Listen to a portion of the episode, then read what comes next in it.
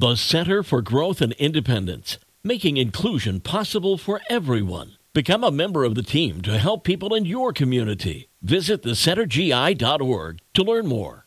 It is the best mix in the morning show on 98.3 The Coast. Ginger Martin here, and here is your happy headline this morning from United Federal Credit Union. We get you. So there's a woman named Abby Bailiff who lives in North Carolina, and she has had a busy year so far. She was working on completing her three year Doctor of Nursing practice program at the University of North Carolina while working full time as an RN, all while being pregnant with a due date of April 27th. So get this on May 1st, she took and passed her board exam.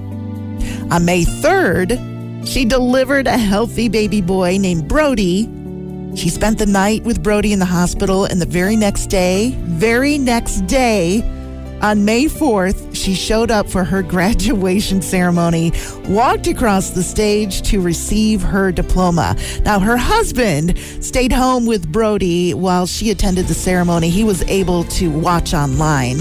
And Abby says she has no regret, regrets showing up, that once she got there, she just got this overwhelming feeling of accomplishment that she can't even describe. And she was just overjoyed. Can you even imagine? And that is today's happy headline. It's from United Federal Credit Union. We get you from the coast.